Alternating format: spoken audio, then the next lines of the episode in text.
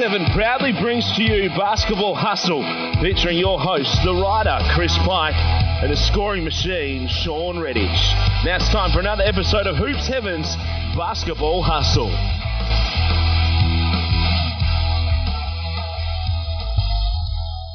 Hello and welcome to another episode of Hoops Heaven's Basketball Hustle. We're right in the middle of the off season of the NBL, obviously, but given everything we're dealing with with COVID 19, given all of the talk still around the basketball world right now, plenty still for us to talk about here on, on Basketball Hustle. So I'm Chris Pike, the co host, ready to get into another episode. We've got a special guest ready to go as well, which I'm really looking forward to. Somebody that, that both myself and, and my, my co host have a long history with. So without any further ado, let's get straight into it. Scoring machine, Sean Reddy. How do I find you this week?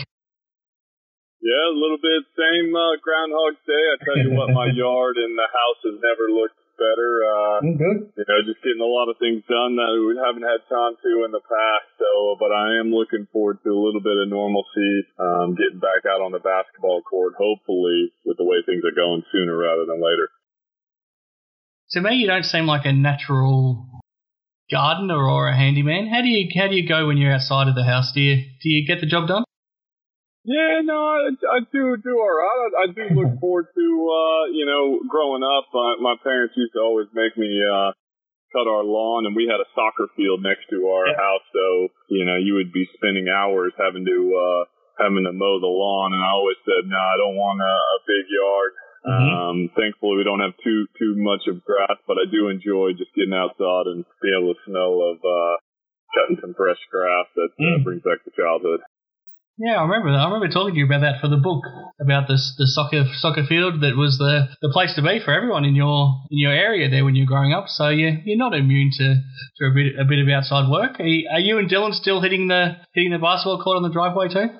Yeah, we do. We've uh, the uh, the basketball hoop is getting uh, a lot of work out. Usually uh, a couple times a day out there on the driveway putting up some shots. So it's uh, you know a great chance to get outside. Uh, You know, if you're a young player out there um, or a parent, listen to this. I did, you know, this time is, actually a pretty good time to actually really develop the, the skill level of, of a kid. So um, you know, a chance to not always you don't get to to play in the games, but you can uh, really uh, up your skill level in, in a quick period of time.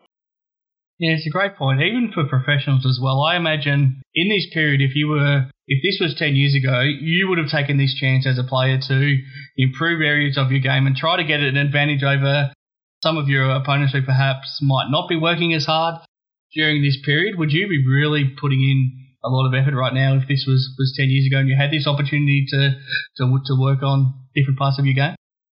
Think there, there's, there, you know, there's a, it is a chance to, you know, you don't have a lot of other commitments. So, Yeah. uh, if this is your, uh, full-time gig and you're a, uh, a professional basketball player, um, you know, pick, pick one or two skills that you, you want to improve on. Um, you don't have the, the rigors of a lot of other commitments. So it's a, a chance to, uh, to get better and probably, you know, try and strengthen some of those weaknesses in your game. Um, especially if you're a young player as well. It's a, uh, it's, it's, it's a great opportunity and I've seen a lot of at home workouts and people posting stuff. Mm. So it- it's great to see, uh, you know, basketball is one of those sports that kind of lends towards, um, skill development Yeah. as well. Um, and being able to do something at your house and, and in your own driveway. Now, the big news of this week, of course, was at the Perth Wildcats, and it was Bryce Cotton opting out of his contract for, for this upcoming NBL season. You would think a, a big reason for that is the fact that he's had to take a 50% pay cut, so I don't think anyone can, can blame him for making the decision that he's made.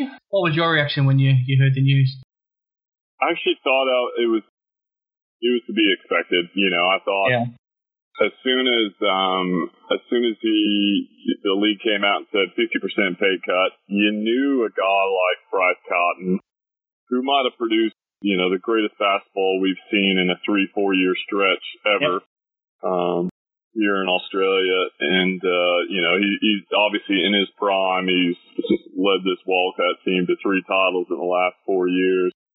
So you know, for them to, you know, and he was probably taking a pay cut just to play here as well. So then to Mhm. add on a 50% pay cut is a, uh, yeah, is a tough one. He, you know, he's got a, a partner and a, and a child now. So it's, it's one of those things. And, and you know, and let's be honest, he's probably got about the next four or five years to really maximize his earnings as a professional basketball player. So it's not surprising to me. I actually was a little surprised with with Trevor Gleeson's comments that he said that kind of took him took him by surprise. I would have mm. thought um, I would have thought that that would have been a, a real possibility, knowing there was that 50% pay cut, and he was probably he probably lost the most out of that. Not sure if he had a vote in on it. Doesn't I, I highly doubt he did have a vote on whether no. uh, take that that 50% pay cut, but it's a it's a it's a huge loss, not only for the Wildcats, but I think for the league and the fans of basketball here in the country. Yeah, the reaction from the club was a little bit surprising. The initial media release that they put out on on the Thursday, it, it took a couple of little little jibes towards towards Bryce and showing their unhappiness, which I think, given everything he's provided the club in the last three and a half years, I don't think that was necessary, especially when I, I think it's only common sense that anyone that's asked to take a 50% pay cut, no matter what walk of life you're in, you'd have to consider other options. Um, then, yeah, for, for Trevor to be surprised, I think was was surprising as well. Um, but but you know that Wildcats organisation pretty well. How how much would this be stinging them inside the, the club right now? Well, it hurts. I mean, you just don't find a Bryce Cotton walking around the street um, ready to play on uh, any day. So it's going to be tough to replace him. And I think you know Trevor Gleeson's already kind of said that. That look, it's you're not going to be able to find one person to replace a Bryce Cotton, and the team has kind of been built around him over the last couple of years as well. They've uh, you know haven't needed that score in the center position. They haven't needed guy that can go out and create his own shot in the three man. They need, just needed a, a almost a pure shooter to kind of space the floor. So it's going to change their their recruiting structure and how they they go about it. And I guess you know it sounded like from the press conference as well that Trevor Gleeson he wasn't upset with Bryce Cotton. I think he no. understood the realities of it, um, which I really liked. I liked that he came out and backed Bryce in this. He was actually more upset with the fact that Bryce had to take a 50% pay cut. You know, he didn't really agree with, with those restrictions and, and especially this early. And we talked about this the last time that it just seemed like you went to extreme um, measures when it may not have been needed. And yeah. do you lose a guy of the caliber of Bryce Cotton forever to this league because they jumped the gun, um, you know, four or five months earlier than, than they may have needed to. Um, we don't know what it's going to look like in October, November, yeah. December. So um, it'll be a shame if uh, if if we lose a, a guy like Bryce Cotton, and I expect he won't be the last one um, of the upper caliber of players in, in this league. Yeah, you're right. It's just like what we talked about um, on, on our last show. Uh, the fact that they've made this call so early that they're expecting to lose so much revenue that they've had to cut their costs, which is why they've asked the players to take the pay cut. But if if we're allowed crowds by by you know whether it's November, December, January when the season's up and going, and and the revenue the clubs are making is actually pretty similar to what it was 12 months earlier then there was no actual need for these players to take a pay cut. And the the other great point you made is that Bryce Cotton's not going to be the last one. Do you expect any of Casper Ware, Shawn Long, Melo Trimble, Lamar Patterson, Scott Machado, Cam Oliver? Do you expect any of those caliber of players to be to be playing in the NBL next season? It's gonna, it's gonna be tough. I mean, I guess it's a bit of unknown. I suspect that a lot of those guys will opt out if they'd um, mm if they had agreed or had contracts in place. And they'll wait, you know, uh, who knows if the NBA Summer League will go ahead. Um, so guys that have a resume are going to be in more demand as well over, say, in the higher paying countries because they know what they're going to get. Whereas taking a punt on a guy just coming out of college who, I suspect that's where we're going to get a lot more imports next year, here in the NBL at the, you know, with the Aussie dollar exchange rate hovering around 60, 65 mm. cents. It makes it a, a bit tougher. Um, whereas a few years ago, you know, we were close to parity. So, um, yeah. you know, the amount they can pay and then you take, you know, we haven't heard what the salary cap's going to be, but going to be significantly less than it was this this last year. So it's a um, it's a tough one. You know what? The NBL could actually be in a stronger position um, if if you think about it. I mean, no mm. fans are going to be allowed to go to the games. I suspect for the next couple months. So yeah. they're going to be itching to go out and yeah. see at a live sporting event, hopefully um, later this year, if, if everything goes goes um, the way that it has been trending over the last you know six weeks, and um, you know people are going to want to get out and watch yeah, live sports. So the NBL could actually be in a better position. And do you, you know, what happens then? I mean, those guys that took a 50% pay cut, are they allowed to you know, if, if, if the Wildcats are still drawing 13,000 fans, um, I don't see where where that plays. I, you know, it just seems yeah. like it was a bit early, and uh, hopefully we we haven't lost a lot of our, our great players in the way. I mean, you you and I both watched the the talent in the league be able to draw uh, Andrew Bogut and mm. you know Bryce Cotton, who even Trevor Gleeson said yesterday should be playing in NBA. We've yeah. we've got NBA talented players here playing, so hopefully um, we could still draw those those players out here because I think it's it's been a huge coup for the league over the last few years. Now, of course, these players can only leave if they actually have somewhere else to go where they can find, I guess, a better paying contract at least for, for the next 12 months. Um, is do you, do you feel like they, they're going to be able to do that? Do you feel like Europe will be opened up in time for them to be able to offer, you know, good money contracts again? Is the G League getting to a point where they're starting to offer, I guess, more money to players as well? And if you're Bryce Cotton, where do you see he him ending up if he doesn't, if he doesn't, if he does in fact end up leaving Perth? Look, I, I think he's he's NBA caliber, so I mm-hmm. wouldn't be I wouldn't put it, put it past him to be able to get a, an opportunity in the NBA. We don't know what that's going to look like next year as well. Mm. Um, but if, if he's not in the NBA, he's going to be in a high level Europe team and probably from from all accounts earning you know considerably more than he than he could have earned here, and yeah. you know, and then a fifty percent pay cut. So even Trevor Gleeson said two, three times more, which is, um, you know, I think if you're Bryce Cotton, he loved playing in Australia, loved playing for the Wildcats, and um, you know, but only, you know, when you've got a short time as a as a professional sportsman, you got to make the most of it. And uh, you know, I think uh, as, tough as it is to uh, leave a team that you that you love so much and in the history, I think you know he's probably making the right decision and um, exploring that. And he can always come back. I think they always mm-hmm. said that the door is open for him. But that's the other thing I don't I don't really understand. If Bryce wants to come back on his original deal, can he? It, it sounds like he can. He has he can, to take that fifty yeah. percent pay cut, but I don't understand how that is even allowed in, in labor mm. agreements. Is, is, you know, I would have thought if if the Wildcats are willing to pay him his full amount, he should be able to to um to accept that um later down the track. But I guess that's yeah. um that's something for for the NBL and um, maybe the Wildcats to explore uh, at, a later date if that if it, if it becomes available. Yeah, I think part of the agreement for the pay cut that the players association agreed to was the fact that it then allowed the players to opt out of their contract, but then also have the opportunity that if they couldn't find another job elsewhere, that they still had the security to be able to come back to that contract should they choose to. Um, but that's where it's tricky. What if what if Bryce continues to look for another job until I don't know October? He doesn't find another job, and then he decides he wants to come back to his Wildcats contract. And what if the Wildcats already got, got their roster full? What what happens then? It's a it's a little bit of a grey area to me right now. I think. Yeah, it is. And and I, I the article I read um, on the NBL website kind of stated to the fact that once the Wildcats sign their import for next year, or once they've signed all ten players, Yep. They actually lose the right to Bryce Cotton. Oh, okay, okay.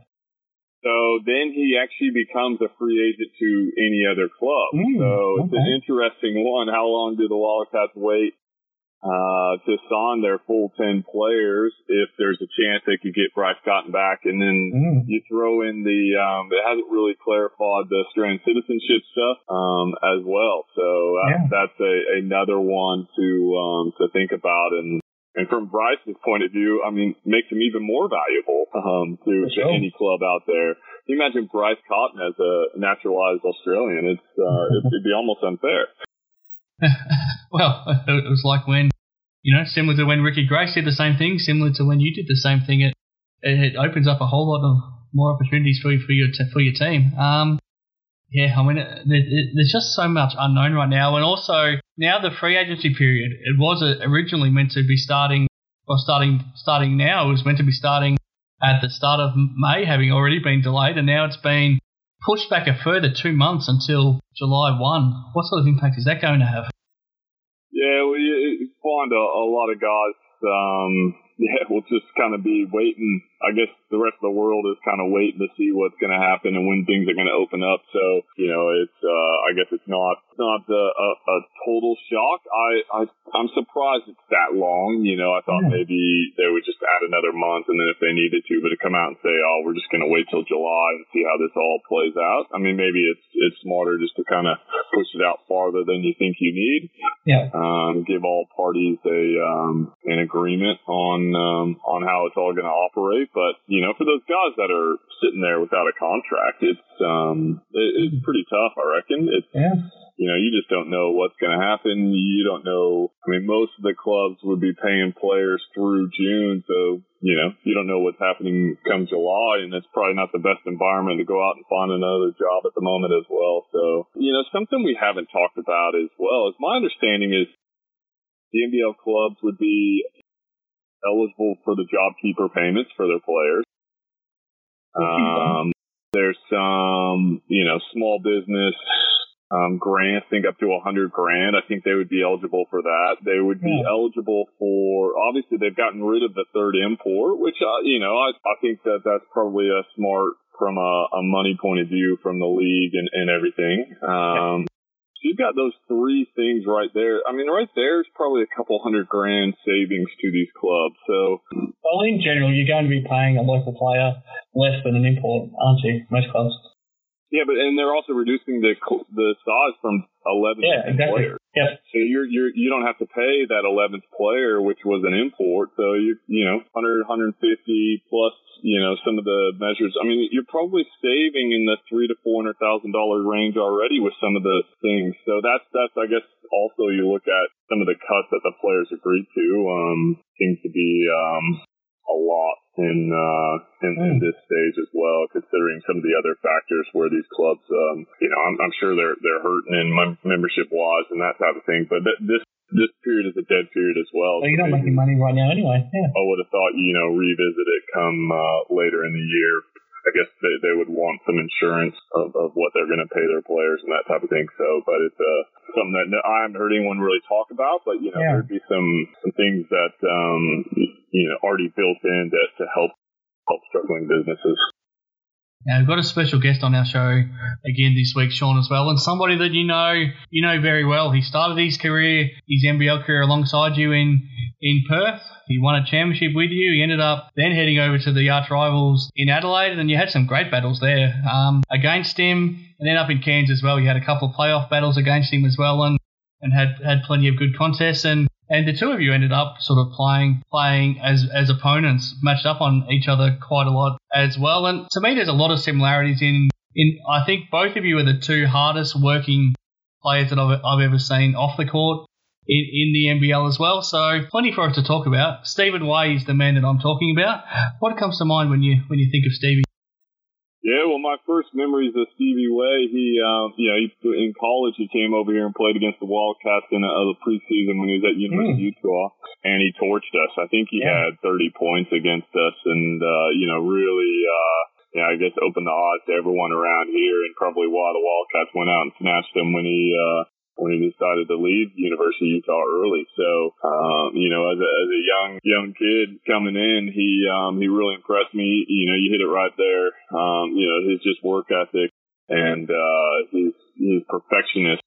Yeah. Um, the way he went, went about it was, um, was pretty impressive. And, you know, I think you can be really proud of the career he, he had and, and how he was able to maximize, um, his opportunities and, and and abilities out there at the highest level. Yeah, I think that's so too. And yeah, he's he's moved on. He's a couple of years into his retirement now. Yeah, it's been an interesting ride for him since he's he's finished up his NBL career as well. So plenty for us to chat to him about, and let's get straight into it here on Hoops Heaven's Basketball Hustle. Okay, welcome back here to Hoops Heavens Basketball Hustle, and a, a, great pleasure of mine to, to catch up with two guys at the same time who I spent a lot of time with during their playing careers, have enormous respect for the work that they put into their into their craft. I love love the chance to be around both of them, and it's it's great to catch up with them both at the same time now, and hopefully everyone enjoys hearing them catch up with each other as well. So so Stevie, thanks very much for joining us, and I think you're back in Rockhampton now, over in Central Queensland, and back with the family, back back in familiar territory, and and hopefully, hopefully you're in a pretty happy place in life. Yeah, that's right, Pikey. Thanks very much for having me on, and it's uh, it's great to hear from yourself and uh, and Shawnee as well. Well, Stevie, I just wanted to uh, give us some, you know, I guess give us an update on where you are at the moment, what what you're up to since um, since retiring from the NBL and the Cairns Taipans a few years ago. Yeah, so um, speaking with uh, Pikey earlier, Sean, I think the last time I spoke with you was uh, my final game in the NBL over in Perth. There, uh, you were doing the courtside commentary, and um, yeah, we, we, had a we had a quick discussion there. I think uh, prior to the game beginning, but um, since then, quite a bit to quite a bit has happened. It seems like, um, you know, overnight it's gone very quickly. I, it seems like I've just woken up and all of a sudden I, uh, I understand the, the ins and outs of the automotive industry and, um, it, is the family business. So I'm extremely lucky and privileged to have, um, to have the opportunity to be able to, to move into a business that's already set up and, and got the structure and the leadership around me. Um, but yeah, it's uh, it's gone very quickly, and um, I didn't realise how much I had to learn until I was um, my head was underwater in the automotive industry. Now, after you dedicated so much of your life to basketball and it had it had been such a driven passion of yours, did you did you have any idea what you wanted to do post your post your basketball career? And and was Ian Weigh Toyota somewhere where you ever did imagine working when you were growing up? Oh, Pikey, I couldn't think of anything worse growing up as a kid. Um, you know, than working there uh, at the at the at the dealership. Um, first and foremost, Dad used to make me sweep the uh, arts department every Saturday and Sunday. So um, I didn't have the fondest memories of, of being there as a young kid. But um, no, it's really funny. Perception is everything. I'm looking from the outside in. I never thought um, in a million years I, I would be involved. Um, but then when I really got in there and, and got stuck in, um, I just started to realise how good again it was to have people around you that were motivated for the same reason, I guess the, the benefit of working together in a team uh, is something that I certainly took, probably took for granted whilst I was playing basketball. To be honest, it's just you do it. Um, it it's all you know whilst you're playing a team sport. You just um, you, you, probably take it for granted, and uh, until it's taken away from you, you don't understand how much you rely on that support. And um, you know, having having those people around you that are equally as committed and, and motivated to to a, a common cause, I guess. And what's so, and so what's your role there um, at the uh, at the dealership? Yeah, currently, Shawnee, I'm in um, new Toyota sales. So um, really, we're, we're consultants because as a Toyota Toyota dealership, we're extremely lucky. It's a fantastic product and it's um, it's renowned worldwide. So really, we're um, in the customer service industry, mate, and just trying to make the um, the experience of purchasing or researching a new car um, an extremely pleasurable experience. But um, I've been fortunate to have, I guess, had the experience in, in multiple departments already. It's only been a, been a year and a half. Um, and so I've gone into basically um, pre-deliveries, which is um, everything that goes into getting a vehicle ready for showroom display uh, or delivery, um, into stock control. So currently our, our, our little dealership has um, 500 plus uh, vehicles that um, we need to house, store, and make sure we're not paying too much rent on each one of those units. So um, I've had I've had the privilege to have been able to um, yeah I guess test my hand and try my hand in, in multiple departments already. Well, it uh, sounds like uh, you you know the business already in a year and a half and uh, doing pretty well. How was that transition going from you know professional athlete to uh, I guess as as they say, getting a, a real job is what uh, my kids would tell me. When you, Dad, when are you going to get a real job? how's that? Uh, how's that transition been for you? Well, Shawnee, first and foremost, um, with regards to the automotive industry, mate, I don't know the half of it. Um, it. It's incredible. We've got employees that have been involved in that particular business for 25 plus years, and um, it amazes me they still come to work excited, having learned something new on, on a particular day. So I guess that's something for me that I look at and, and, and it really excites me and um, I'm excited for the future. But um, look, the transition was, it was a difficult one. Um, as I, I kind of touched on it earlier, mate, um, just being around, I guess, that built-in network in a team team sport environment. Um, I always thought I was a bit of a, um, you know, I, I enjoyed my own company, and um, when I wasn't on the basketball court or training, I, I just enjoyed um, getting away and and uh, just doing my own thing. But um, yeah, it wasn't until I I had that, I guess, didn't have that um, inbuilt support network on a on a daily basis, did I realise um, just how much I depended on it. So it was a difficult transition, um, and it certainly has taken some um, getting used to. But uh, yeah, it's all it's all part of life, isn't it? And we're we're learning every day. So um, it, has been great. Yeah, I think that's the hard part for um, for athletes as well because you just have everything set in stone. You know what your routine is. You're told to be here at certain time, and you know um, for guys like yourself and, and, and myself, um, you know, you took a lot of pride in making sure you were ready and, and all of a sudden you've got this newfound freedom, but also you don't have those those um, things that you have to be doing, and so you have to kind of figure it out pretty quickly. It's a uh, it's a unique transition. We've talked to a few athletes uh, on the show, and I think it, it's it's all the same. That uh, it's a um, it's one of those things that you can prepare as much as you want, but um, until you're kind of thrown off the deep end, um, it, it's kind of sink or swim. Yeah, absolutely right. How do you reflect on your journey now, Stevie, to play in the NBL? Sean talked about just before we, we got you on the line, and he remembered that when you came over to play for the University University of Utah against the Wildcats, that's when he first had, had a glimpse of what you were capable of. And the next year, you, you were teammates, and you know you spent you spent that time in, in Perth. You ended up winning the championship in 2010. You go to Adelaide and spend a, a few years there, where um, probably what you, you didn't have great team success, but you had a couple of great moments, especially I remember that that first you know, a couple of wins in Perth that were pre- pretty memorable, and then you go up into up to Cairns and finish your career there. End up playing 127 games in Cairns and, and create a great legacy there. How do you reflect on the 10 years of professional basketball that you played?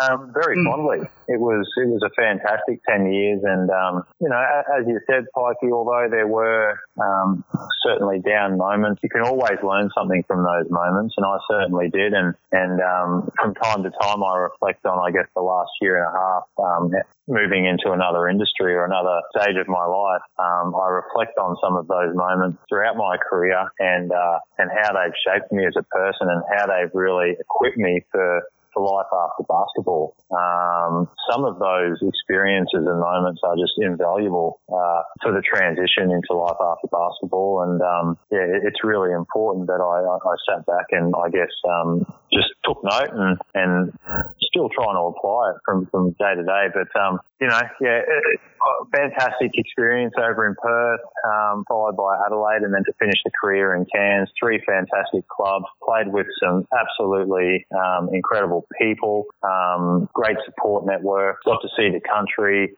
and, and New mm. Zealand. Uh, so really, I mean, extremely lucky to be able to have had the career that I did, and finished when I was young, um, and now I'm moving into the new stage of my life where I, I know absolutely nothing.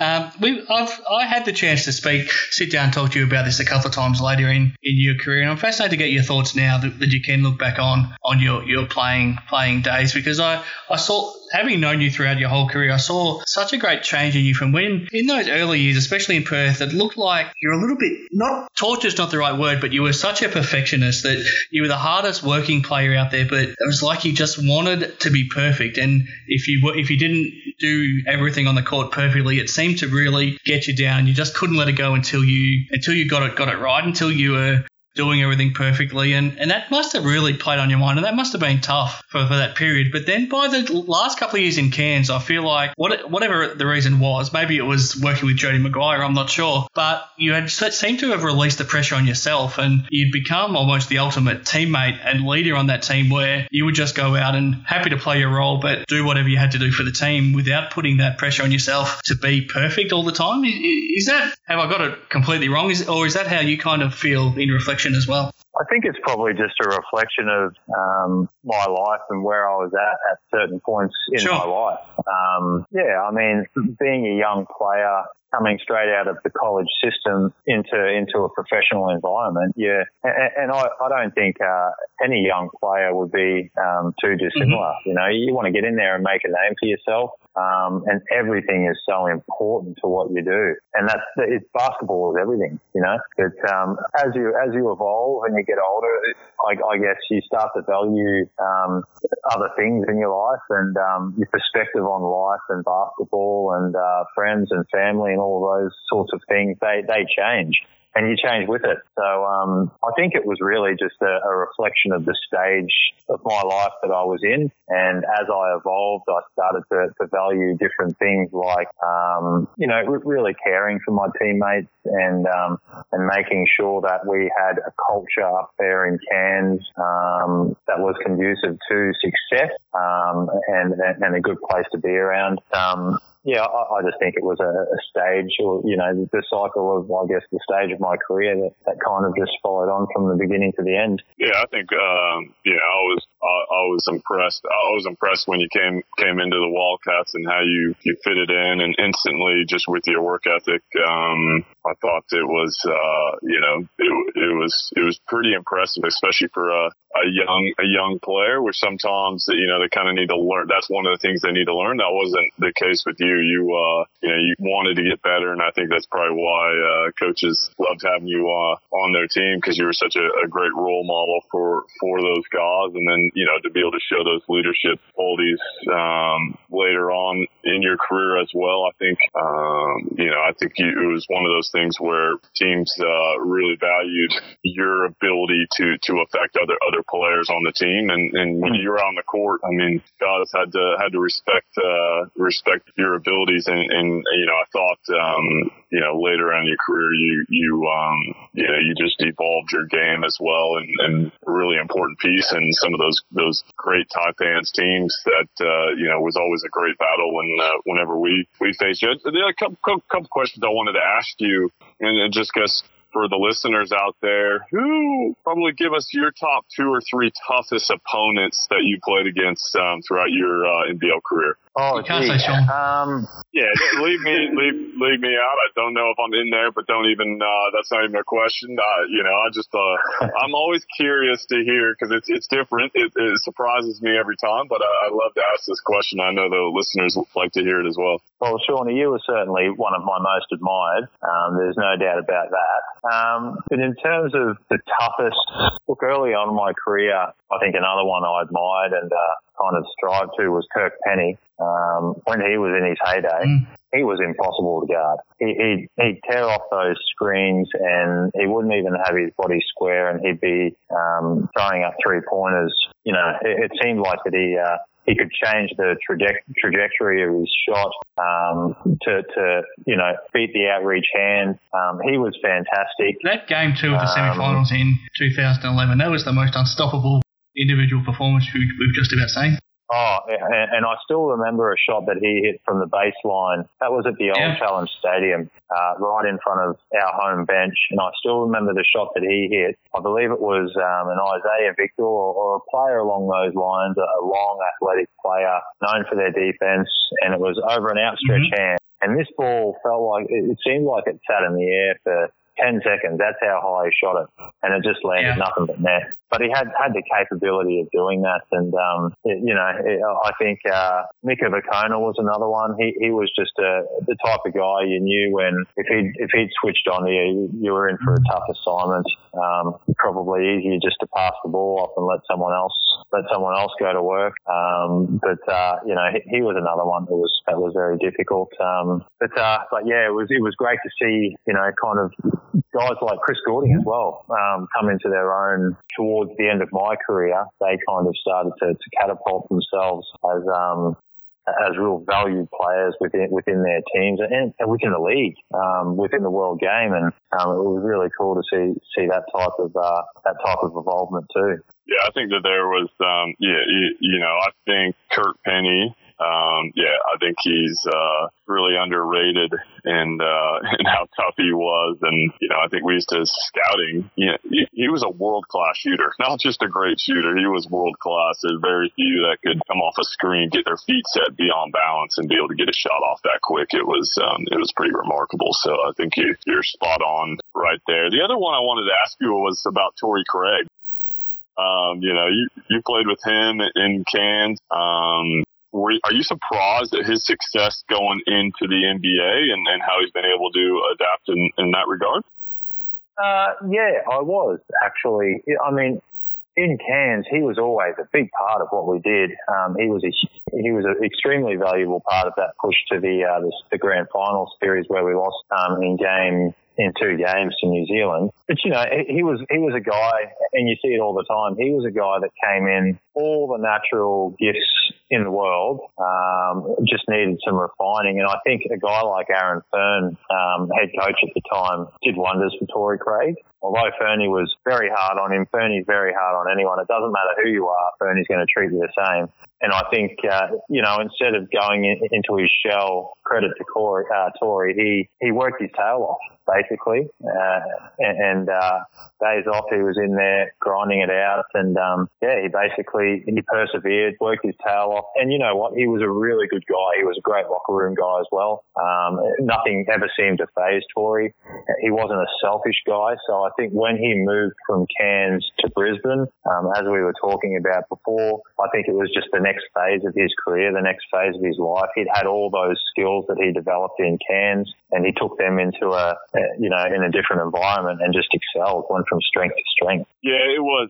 You know, I'm probably in that same boat as well. I was surprised that, you know, I always thought he was a good player and, um, you know, he was actually came off the bench, um, behind you for, for a lot of his career up there in Cairns. And, uh, you kind of probably didn't have that consistency. And maybe that was the fact that, you know, he wasn't playing the 30, 35 minutes. He was getting the 20, 25. Um, but then, um, you know, be able to get that opportunity with Brisbane. And then now, you know, he's a, he gets a lot of minutes in the NBA. I think it probably goes to show how good the NBL is, is becoming over the years. And, and, you know, we're getting guys that, you know, probably, um, not, not setting the league on fire. I don't think his, his stats, you wouldn't, they weren't wild when he was in Cairns. Um, but then to, uh, you know, you know, playing in the NBA, I think it just shows the talent level that is in the NBL. Yeah, that's right. And there were times I was watching the NBL last year thinking there is no way that I would still be competing at that level as well as the NBL. I was extremely impressed with the, the quality of play and um, oh, extremely happy for, for some of the guys I see that have persevered um, through some pretty tough times. I think, Shawnee, if you remember, I think it was, um, it may have been, I think it may have been the year that we won it, mate. Prior to that season, there was talk of the NBL basically not going ahead.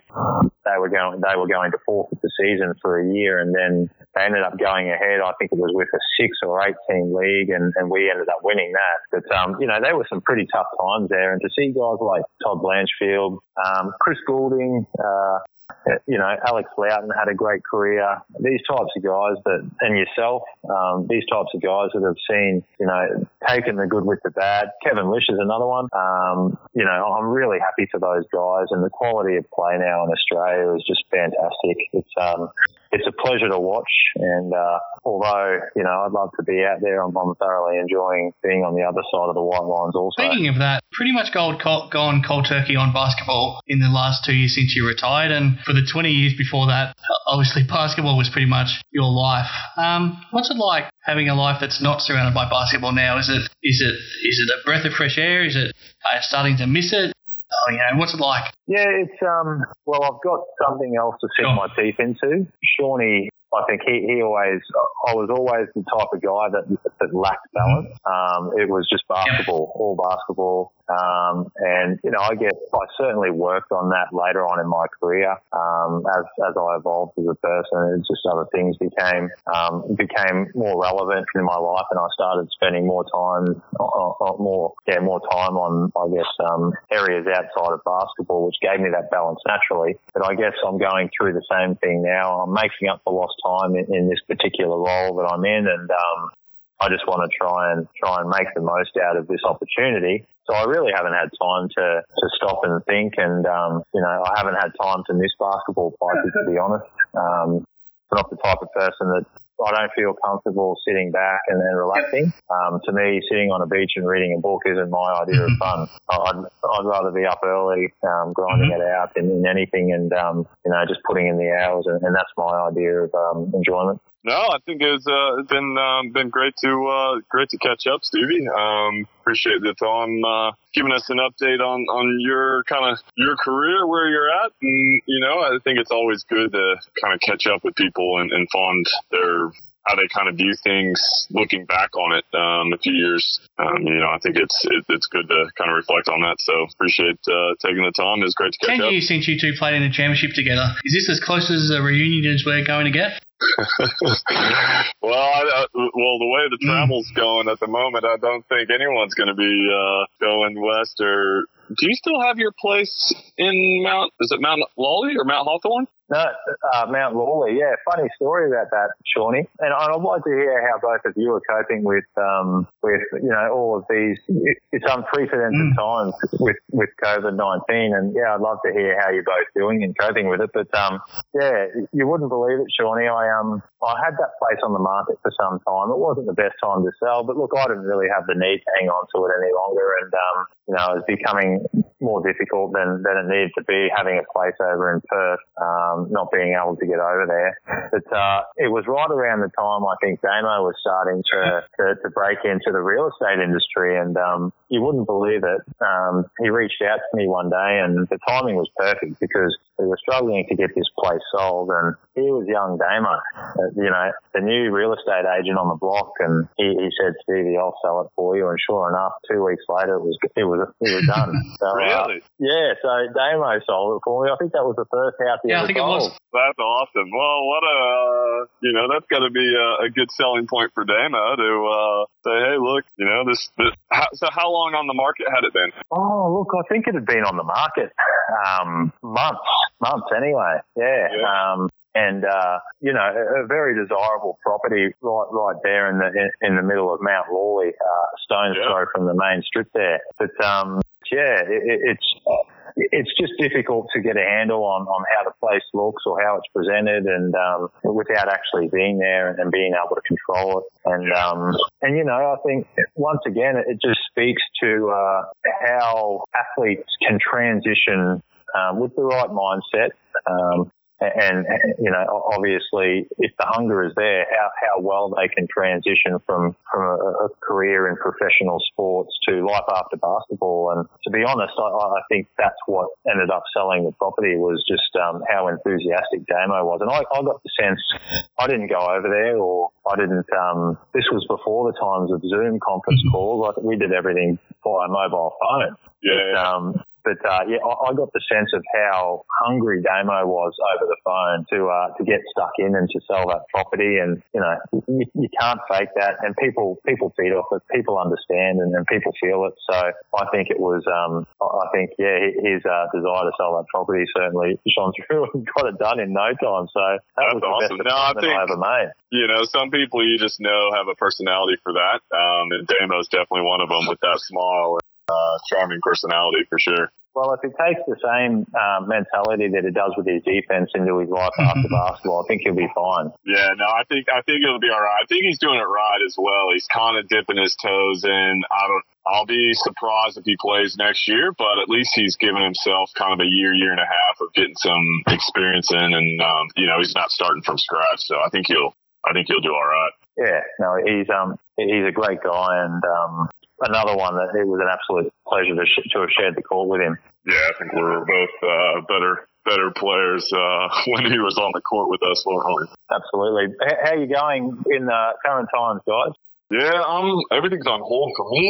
Um, but I think things are looking pretty positive. So, because I run a lot of basketball programs and camps and stuff. So, um, hopefully over the next few weeks, um, things will open up. But I've just got to take take my son off to play some basketball. But um, I'll um, yeah, it's been good to catch up, and I'll I'll try and give you a call over the next few weeks and uh, get a little bit uh, better update. Good to speak with you, Shawnee. All right, thanks for joining us, Shawn. But um, yeah, thanks for asking, Stevie. And obviously, it's thrown life into a little bit of turmoil from my point of view. Um, uh, I, as you know, most of my income stems from working for either sporting clubs or sporting organisations, and they've all pretty much shut up shop for now. So um, income's a little bit hard to come by for now, but um, pretty much just have to hang in there because I. I hope that once the sports start up again, I'll be able to step back into the same roles that, that I have. But yeah, right now it's a lot of a lot of the unknown, really, and it's a, it's a little bit scary. Oh, good. And I think if um, if this has shown us anything, it's just how much Australians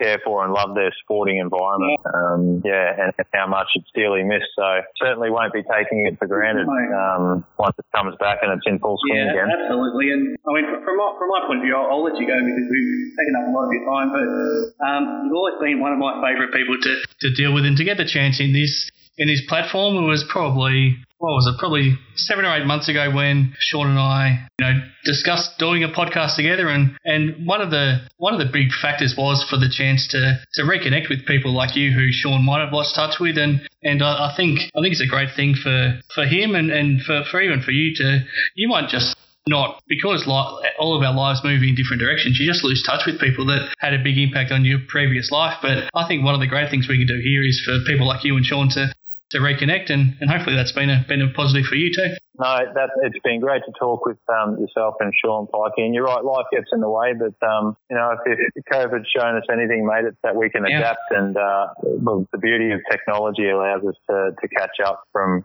vast distances. And uh, yeah, it- it's been great to hear Yeah, it's from you. always great to talk to you. You were always so good to me when we worked together at the Wildcats, and then once you left in Adelaide, and and it, especially the last couple of years in Cairns, we spent a fair bit of time, you know, staying in touch. And when I was doing some work for the Taipans as well, so you've always been great to me. It was a great pleasure to watch your whole career unfold, but probably even better for me to now know that you're in a happy place post basketball. And yeah, great to hear from you. And I'm sure we'll catch up again soon. But thanks so much for joining us here here on on Hoops Evans Basketball Hustle.